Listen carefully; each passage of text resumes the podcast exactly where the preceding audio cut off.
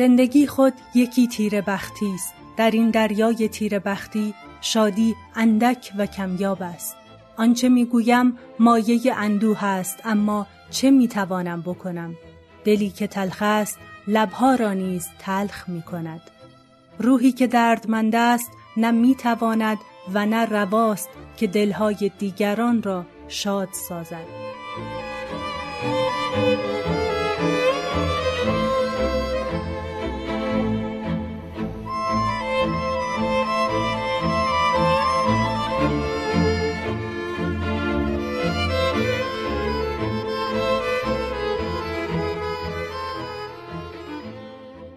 پادکست دراما رو میشنویم من مرزی محمدزاده هستم و با همراهی محمد امین اندلیبی این پادکست رو تولید می‌کنیم پادکست دراما راجع هنر درام، تئاتر یا نمایشه که توی اون از تاریخ تئاتر و اینکه چطور به وجود اومده و چه مسیری رو تا الان طی کرده صحبت می‌کنیم.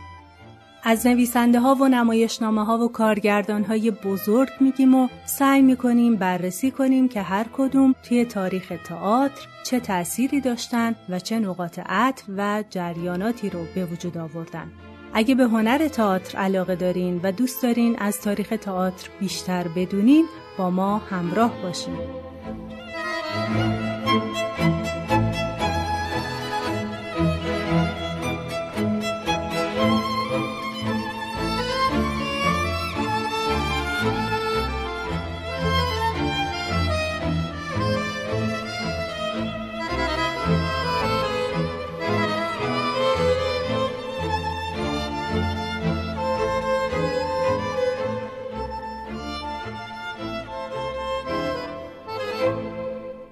مثل همیشه از اینکه دراما رو گوش می‌کنین ازتون ممنونیم. اگه پادکست دراما رو میپسندین و دوست دارین که ازش حمایت کنین تا هم ما انرژی بگیریم برای ادامه دادن کارمون و هم افراد بیشتری با تاریخ هنر تئاتر آشنا بشن بهترین راه اینه که اونو به دوستاتون و علاقمندان به هنر تئاتر معرفی کنین.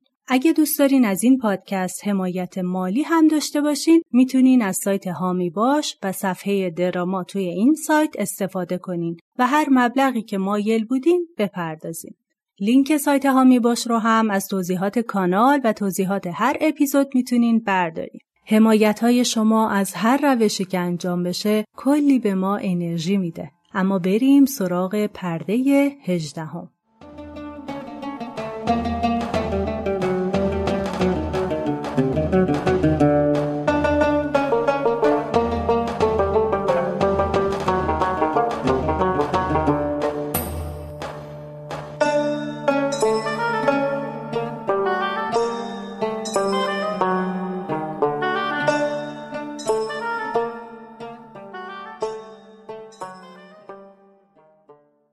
که اول پادکست خوندم از نمایشنامه زنان فریادخواه اثر اوریپید بود.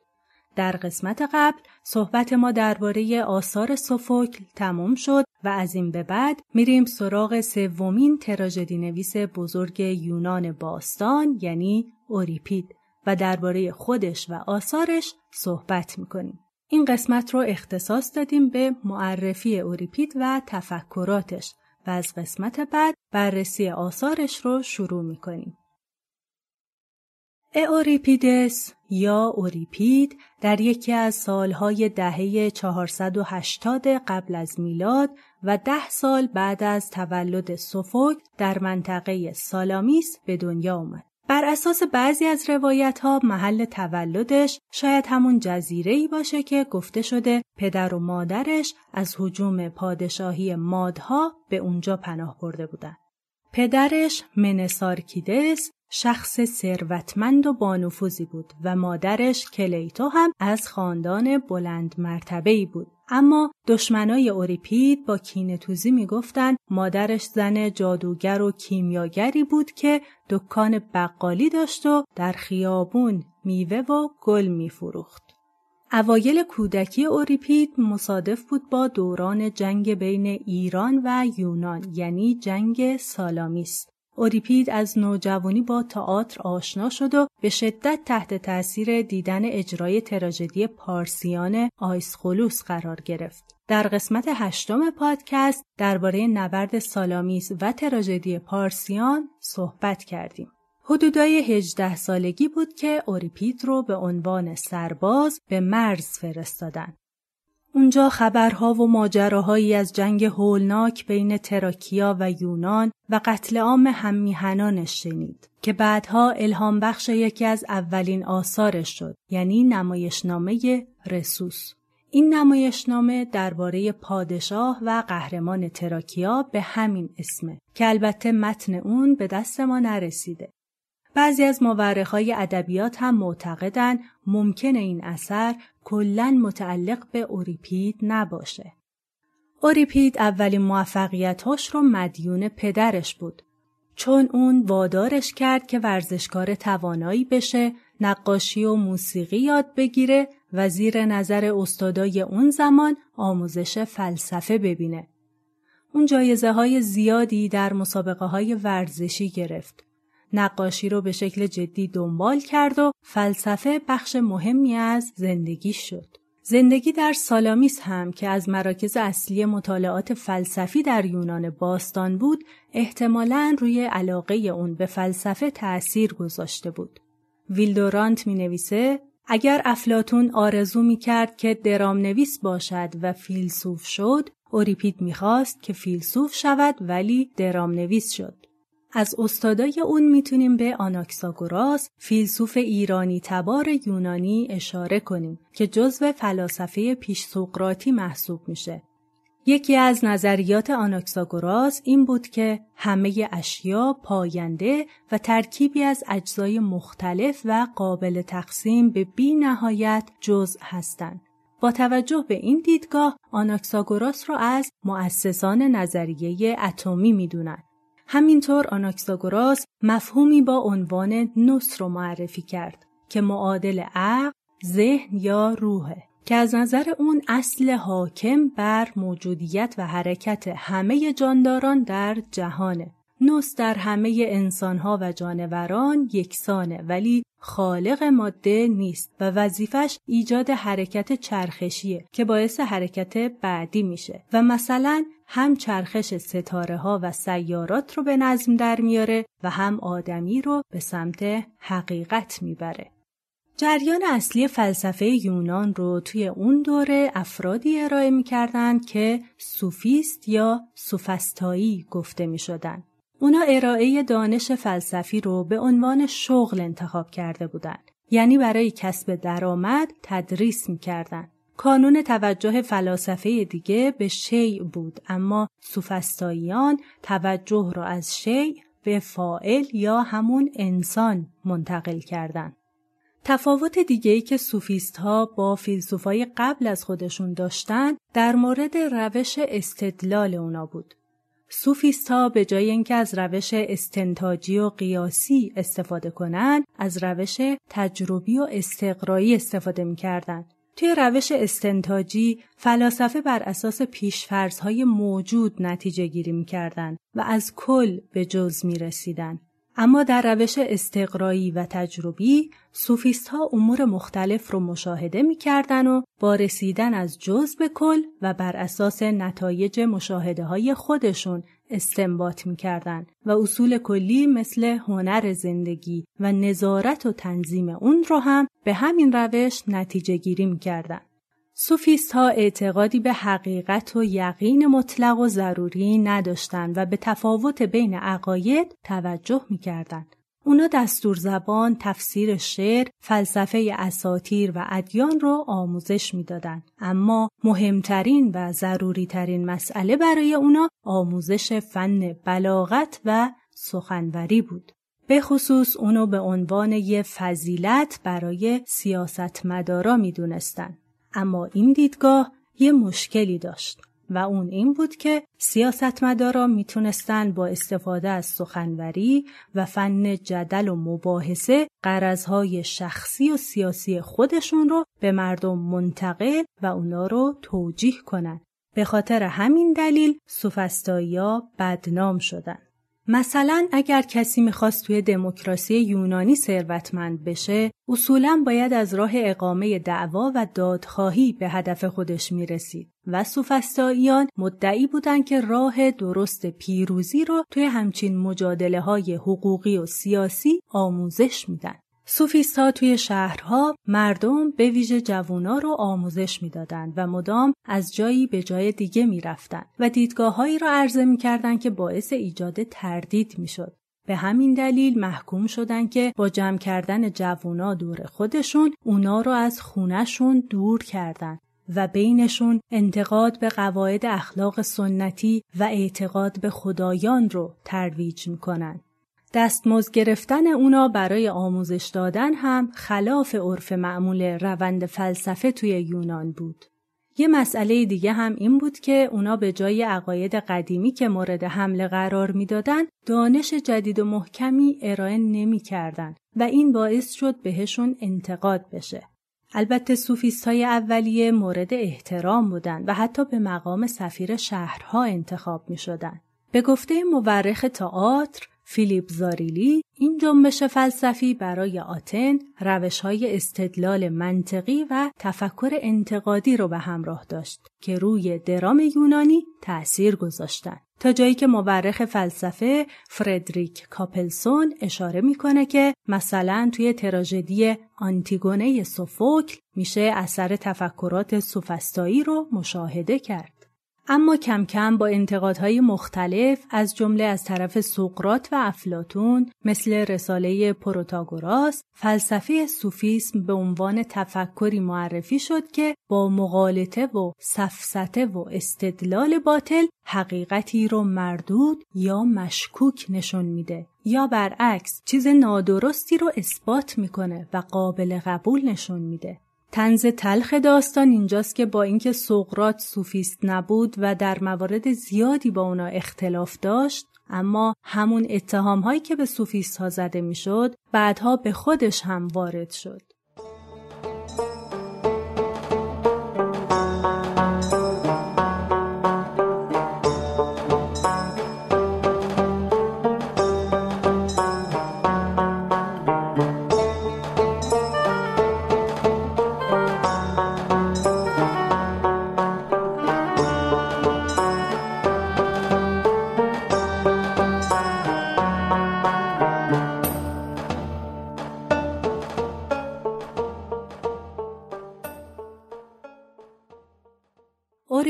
هم شاگرد یکی از این سوفیست های مشهور به اسم پرودیکوس بود و هم شاگرد و دوست صمیمی سقراط.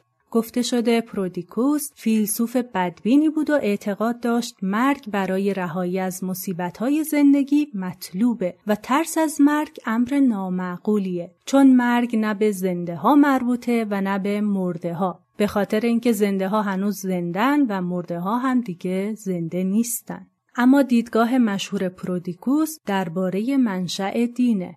از نظر اون در آغاز انسانها خورشید و رودخانه و مظاهر طبیعت رو میپرستیدن چون براشون سود داشتن یا غذاشون رو فراهم می‌کردن. نمونش هم پرستش رودخانه نیل در مصر بود. توی مرحله بعدی مخترعان صنایع و فنون مختلف مثل خدایان کشاورزی و صنایع پرستیده شدند. برای نمونه هم میشه به دیونوسوس که خدای گیاهان و شراب بود یا هفایستوس ایزد فلزکاری اشاره کرد. پرودیکوس نتیجه گرفت که عبادات و مناسک دینی یونانیان امور غیر ضروری و ساخته شده توسط اولیای امور یونان هستند. رابطه اوریپید با پرودیکوس و سقرات باعث شد از یه طرف افکار سوفستاییان از طریق اون به صحنه تئاتر راه پیدا کنه و از طرف دیگه به خاطر دوستی صمیمانه با سقرات بعضی از مردم با بدبینی فکر کنن که توی نمایشنامه های اوریپید سقرات هم دست داره.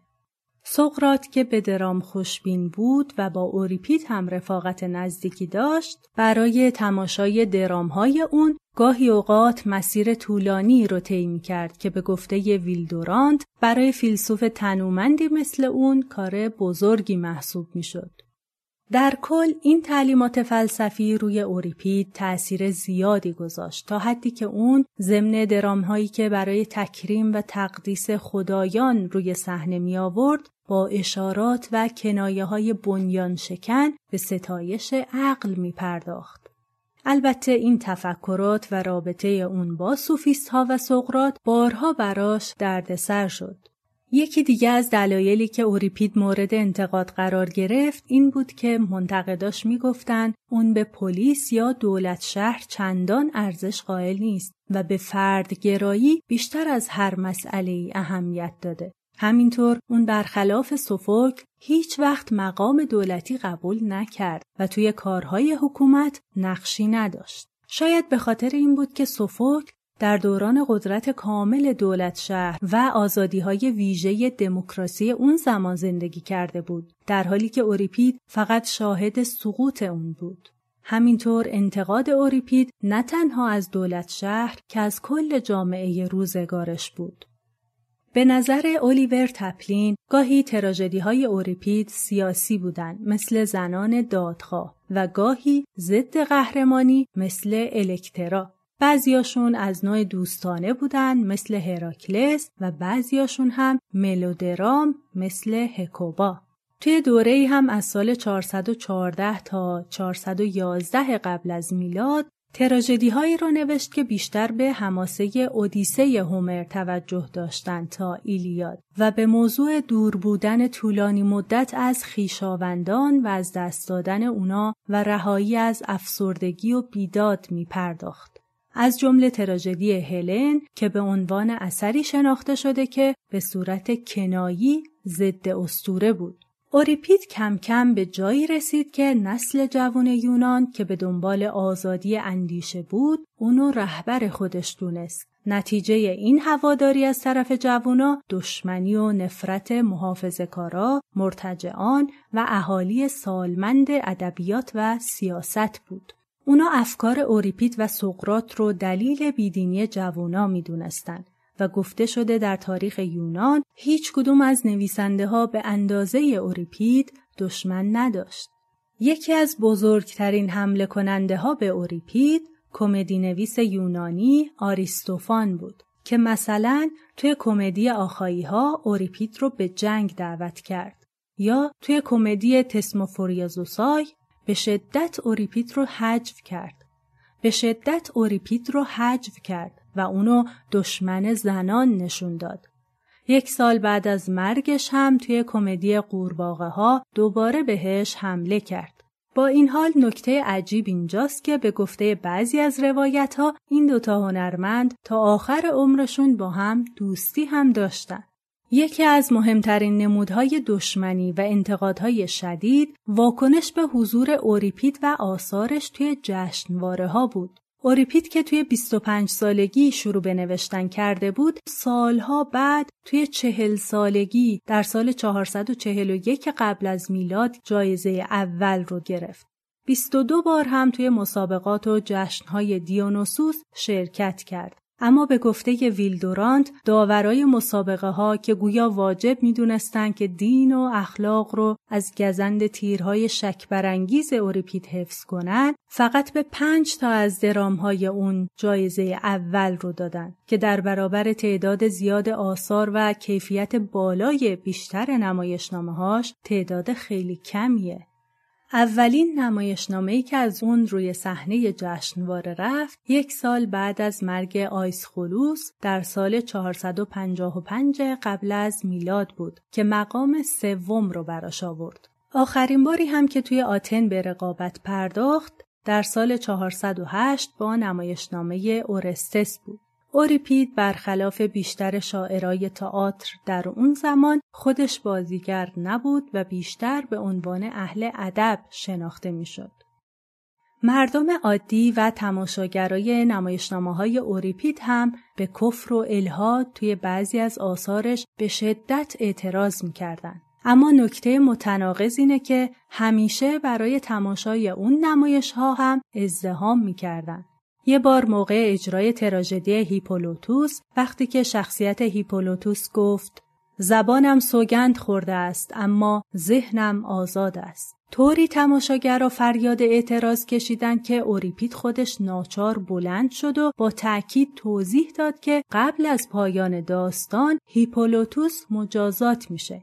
این حرف نویسنده خشم و قوقای مردم رو کم کرد. نمونه دیگه ای هم از این اتفاق در مورد تراژدی ملانیپه پیش اومد که الان اثری ازش باقی نمونده. اوریپید در شروع این تراژدی اینطور نوشته بود: ای زئوس اگر زئوسی وجود داشته باشد زیرا من درباره او تنها سخنانی شنیدم این جمله ها هم با اعتراض تماشاگرا مواجه شد ولی اوریپید تونست در ادامه متن با سرودن قطعات دیگه جلوی خطرناک شدن اعتراض تماشاگرا رو بگیره یکی دیگه از دلایل اعتراض تماشاگرا به آثار اوریپید تکان دهنده و گاهی حتی آزار دهنده بودن درامهای اون برای مخاطباش بود. مثلا یکی از مشهورترین آثارش به اسم تلفوس درباره شخصیتی به همین اسم بود که خودش رو به شکل گدا درآورد و برای اینکه به محراب پناهنده بشه اورستس خردسال رو با شمشیر گروگان گرفت. متاسفانه این اثر هم الان در دسترس ما نیست و فقط صحنه ای از اجرای این اثر موجوده که روی یک گلدون توی ایتالیاست این صحنه نزدیک به زمان نوشته شدن این تراژدی کشیده شده. در حدود سال 410 قبل از میلاد، اوریپید که متهم به الهاد بود، از طرف یه نفر به خاطر بخشهایی از نمایشنامه هیپولوتوس به بدبینی و خیانت هم متهم شد و اوریپید نزدیک بود محکوم بشه و عمده ای از داراییهاش رو از دست بده. با اینکه اون از این دوتا اتهام تبرئه شد اما بعد از این گرفتاری موج عظیم اعتراضی که علیه تراژدی زنان تروا شکل گرفت باعث شد که اون بفهمه در سراسر آتن هیچ کس دوستش نداره. گفته شده حتی همسرش هم ازش رو برگردوند چون اوریپید در شور و شوق جنگ جویانهی که در اون زمان در شهر به وجود اومده بود شرکت نکرد. بنابراین در سال 408 قبل از میلاد دعوت آرخلاوس شاه ماکدونیا یا همون مقدونیه رو قبول کرد و مهمان اون شد. نمایشنامه هم به اسم این پادشاه نوشت که از اون هم اثری باقی نمونده. اوریپید تحت حمایت شاه مدتی توی آرامش و رفاه بود و اونجا تراژدی های ایفیژنی در آولیس و باکاعه رو هم نوشت اما 18 ماه بعد در زمستان سال 406 قبل از میلاد درگذشت.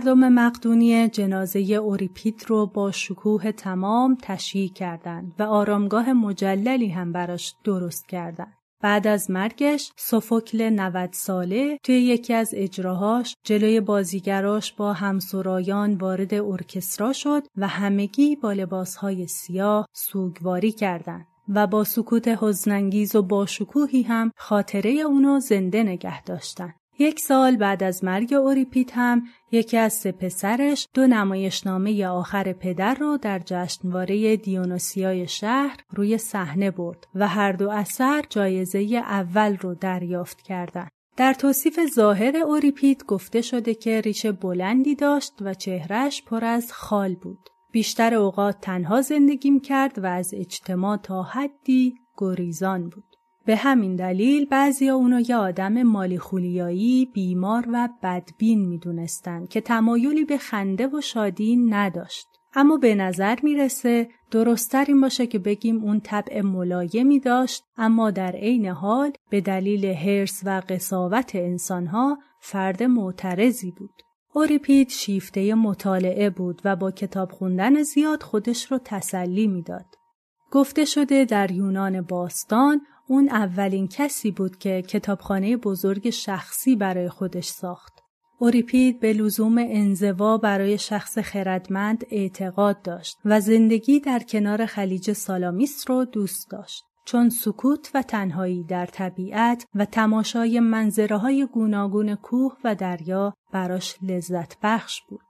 باید به این نکته هم توجه کرد که آثار اوریپید در واقع مورد انتقاد همه نبود و علاقمندای زیادی هم داشت. در سال 415 قبل از میلاد آتنی ها به سیراکیوز یا سیسیل به طور فاجعه باری حمله کردند و همونطور که اوریپید توی درام زنان تروا پیش بینی کرده بود شکست خوردند. گفته شده که کشتار آتنی ها به حدی بود که آب رودها سرخ شده بود.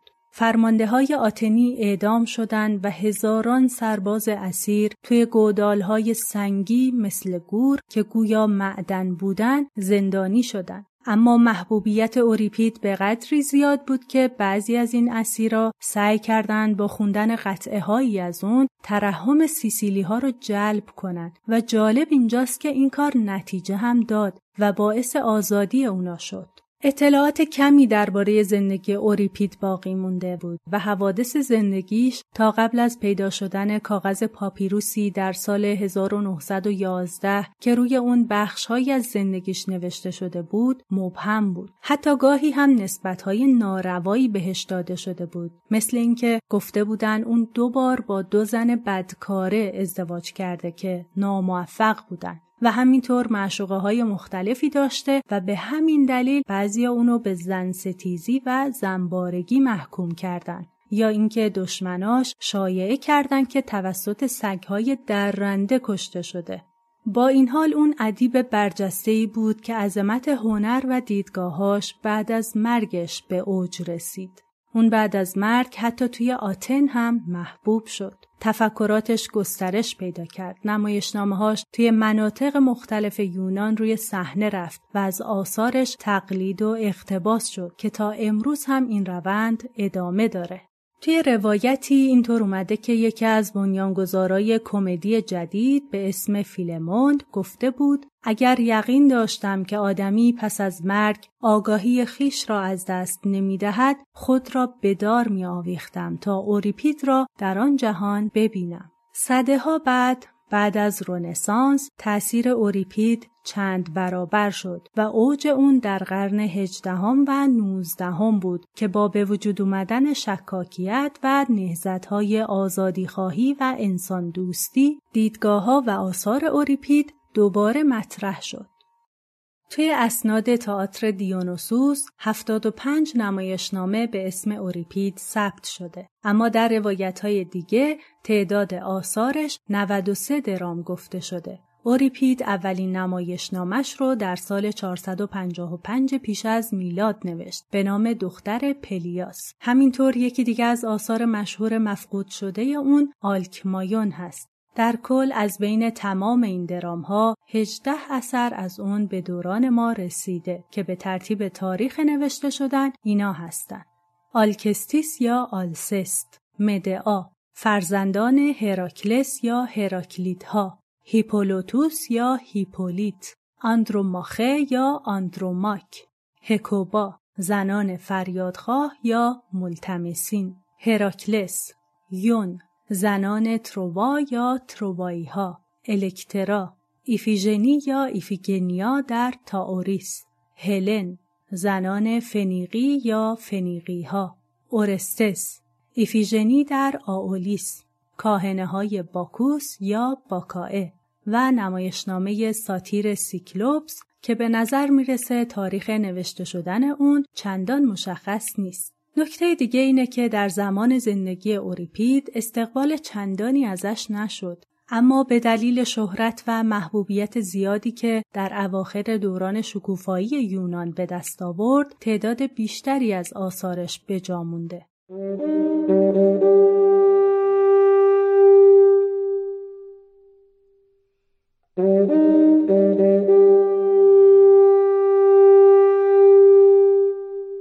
قبل از اینکه بریم برای ادامه این اپیزود می‌خوام پادکستی رو معرفی کنم و پیشنهاد بدم که اگه اهل داستان و ادبیات هستین حتما گوش کنید. پادکست سه نقطه توی این پادکست در هر قسمت دنا فرهنگ یه داستان کوتاه از یه نویسنده معروف رو می‌خونه و بعد درباره داستان و نویسنده صحبت می‌کنه. امیدوارم گوش کنید و لذت ببرید.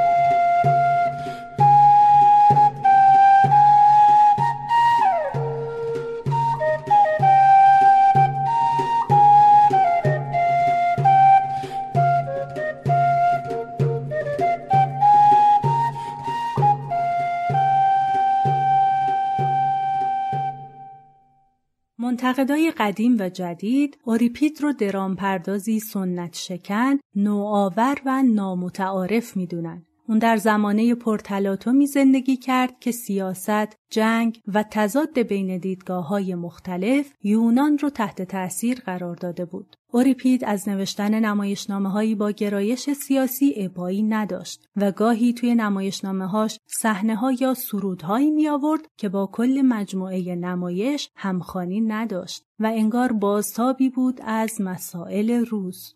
اون توی این موارد به قدری تحت تاثیر اتفاقهای متغیر بود که در مواردی پیش می اومد هاش توی یه نمایش نسبت به نمایش دیگه به خاطر اتفاقات تازه تغییر می کرد. مثلا توی یه درام روحیه وطن پرستانه داشت و توی یه درام دیگه صلح طلب بود. در حقیقت مسائل سیاسی در آثار اوریپید با درامهای احساسی نزدیکی تنگاتنگی دارند. در آثار اوریپید جنگ و مسائل پیرامونش اگر در مرکز ماجرا هم نباشند اغلب توی پس زمینه تراژدی حضور دارند. قبلا اشاره کردیم که اوریپید چند بار شاهد جنگ توی زندگی خودش بود اما مهمترین تأثیر رو جنگ پلوپونز روی اون داشت که بین آتنی ها و اسپارتی ها بود این جنگ که از سال 431 قبل از میلاد شروع شد و با شکست آتن در سال 404 قبل از میلاد تمام شد باعث ویرانی شهر آتن و سقوط دموکراسی و رژیم سیاسی اون شد. از دیدگاه ژاکلین دورومیی تأثیر تجربه این جنگ و فضای دلگیر اون بر ذهنیت اوریپید به شکل بینظمی بود که شخصیت‌های آثارش توی اون دست و پا می‌زدند. به گفته درومیی از دست رفتن امپراتوری آتنی ناقوس مرگ زندگی مدنی یونان بود. توی همچین فضایی تئاتر بیش از قبل تبدیل به کار ادبی شد که بیشتر تماشاگرای کنجکاو رو مورد خطاب قرار می‌داد. در حالی که تداوم ژانر تراژیک به مشارکت همه بستگی داشت و یک کار جمعی و ملی و مذهبی بود و وقتی بندی که تراژدی یونان رو به شهر پیوند می‌داد پاره شد تراژدی یونان مرد و آخرین سراینده بزرگ تراژدی هم اوریپید بود. یکی از مهمترین جنبه های هنر اوریپید شخصیت پردازی های اون و دیدگاه واقع گرایانش بود. به گفته درومیی اوریپید قهرمانانش رو در زندگی روزمره بدون شکوه و جلال قرار داد. اون با نشون دادن پادشاه ها با لباس مندرس روی صحنه جنجالی به وجود آورد. قهرمانای اون حتی در اوج کامرانی مثل مردم معمولی زندگی می کنند و به خاطر نحوه زندگی خود اوریپید که مشابه زندگی دیگرانه قهرمانانش هم جذابیت بیشتری دارند. این واقع گرایی طبعا روی روانشناسی شخصیت ها هم تأثیر میگذاشت. طوری که قهرمانهای اوریپید موجوداتی هستند که گرفتار همه ضعفهای انسانی هن. همینطور توی کارهای اون رابطه بین انسان و خدایان و وجه اساتیری تراژدی جای خودش رو به رابطه انسانها با همدیگه داد و ویژگی ها افکار و کنشهای شخصیت سازنده سرنوشت اون شد. سرنوشت اسرارآمیز و رنجاوری که باعث تیر روزی بشر بود. از نظر آندر دوگن هدف اوریپید از واقعیت گرایی آشکار کردن پیچیدگی زندگی بود و به نظر زیگفرید ملشینگر اون گستره شیوه و بیان تراژدی رو به متن زندگی روزمره کشوند و قهرمانهای خودش رو بدون هیچ ترسی به شکل تازه، زنده و خلاق به نمایش درآورد.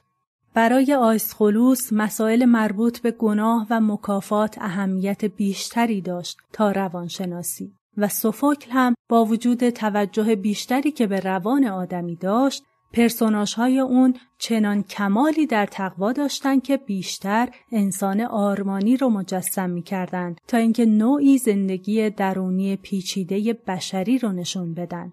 اما اوریپید اولین کسی بود که انسان درگیر هیجانها و احساسات رو ترسیم کرد و تلاش کرد تا تأثیر اون هیجانها رو توصیف کنه. شخصیت های اوریپید از انگیزش های مختلف حساسیت خودشون اطاعت می‌کنن و طبق آرمانی که روشن و مشخص باشه عمل نمی‌کنن بلکه کنش و رفتار اونا تابع ترس ها و امیالشونه.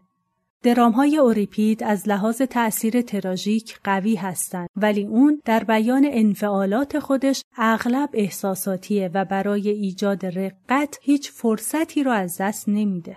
این مسئله باعث میشه که گاهی تأثیر این صحنه ها با قدرت و مهارت بینظیری وصل بشن و در بعضی موارد تنزل پیدا کنند.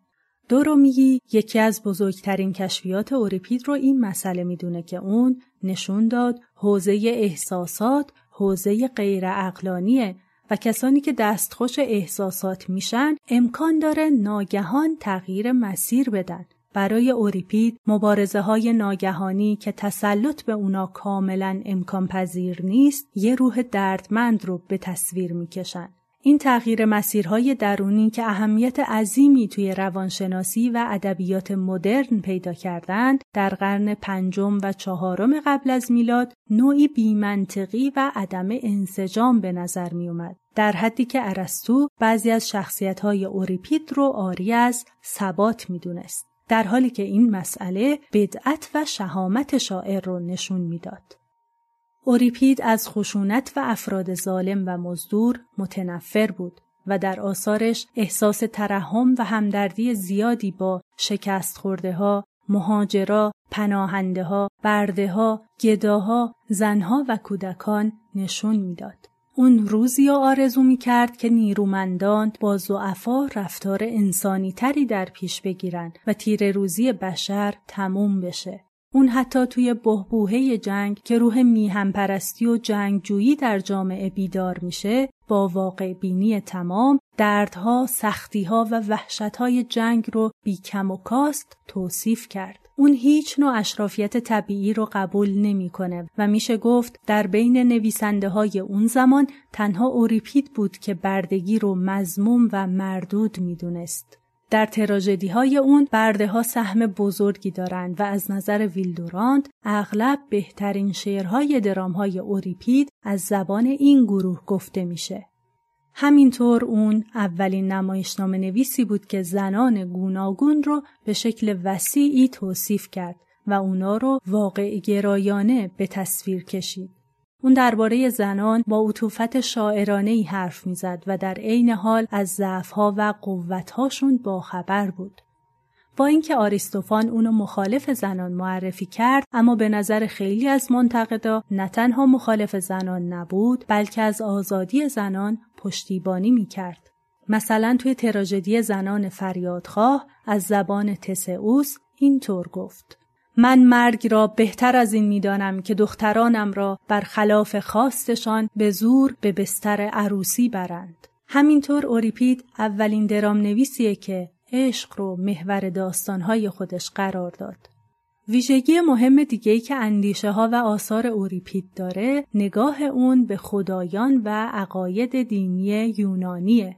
درومیی می نویسه اوریپید با اینکه بیدین نبود اما مذهبش مثل همه اندیشه هاش از ایده های نو تأثیر گرفته بود. اون درباره اسطوره ها و ایده هایی که از خدایان روایت می‌شد با دیدگاه انتقادی فکر می کرد.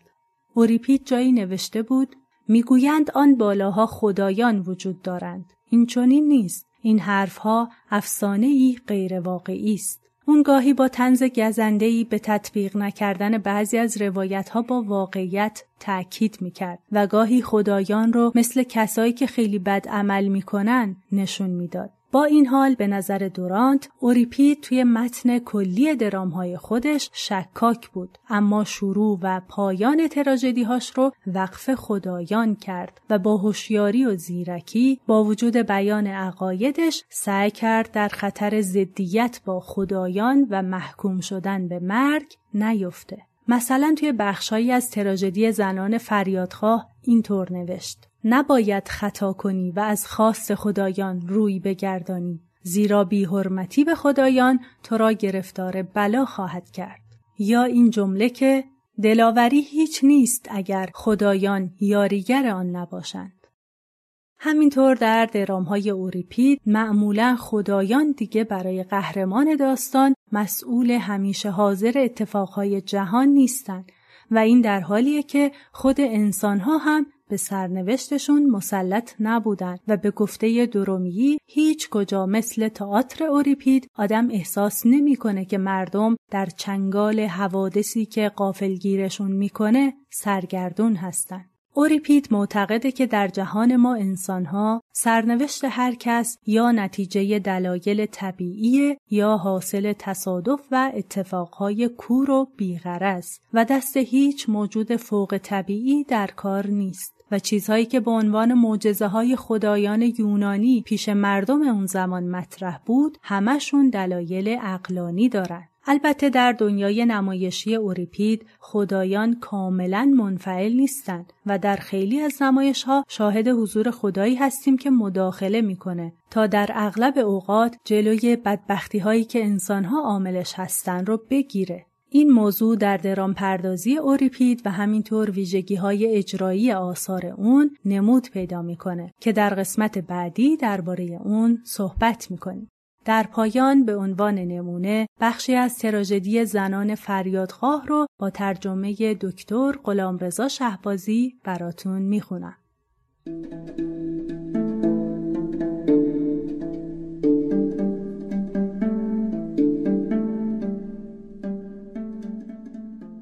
میرایان نادان. آنها باید سرچشمه راستین درد خیش را بشناسند.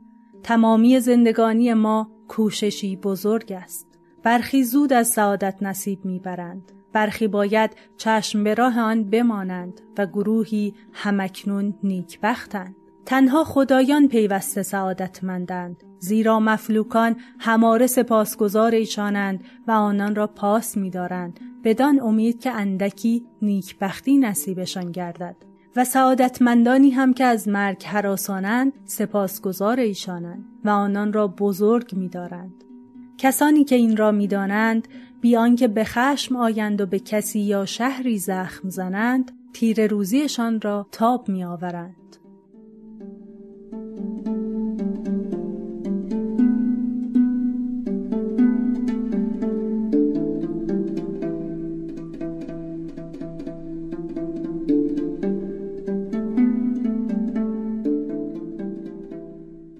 امیدوارم مطالب این قسمت هم براتون مفید بوده باشه.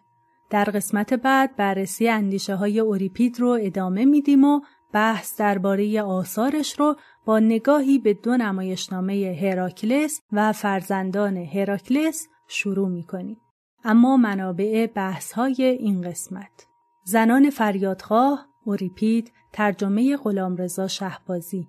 هلن و سه نمایشنامه دیگر اوریپید ترجمه محمد سعیدی. تاریخ مصور تئاتر آکسفورد جان راسل براون و دیگران. ترجمه ایرج نیک آیین تاریخ تئاتر ویلدورانت ترجمه عباس شادروان. تاریخ مصور تئاتر آندر دوگن ترجمه پرویز احمدی نژاد. تاریخ های تئاتر فیلیپ زاریلی و دیگران ترجمه مهدی نصرالله زاده تاریخ تئاتر سیاسی جلد نخست زیگفرید ملشینگر ترجمه سعید فرهودی. تراژدی یونان ژاکلین درومیگی ترجمه خسرو سمیعی. فرهنگ ادبیات جهان زهرا خانلری. درام نویسان جهان جلد اول منصور خلج. تاریخ فلسفه جلد نخست فردریک کاپلستون ترجمه جلال الدین مجتبوی.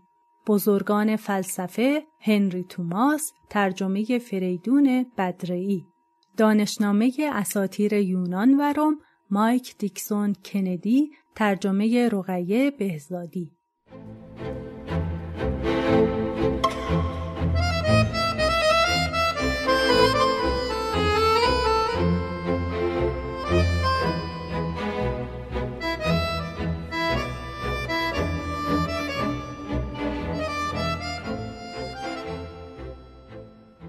ممنون از اینکه توی این قسمت هم همراهمون بودیم. نقد و نظرات شما به ما برای بهتر شدن کارمون کمک می‌کنه. پس یادتون نره که برامون کامنت بذارین و نظرتون رو بهمون بگین.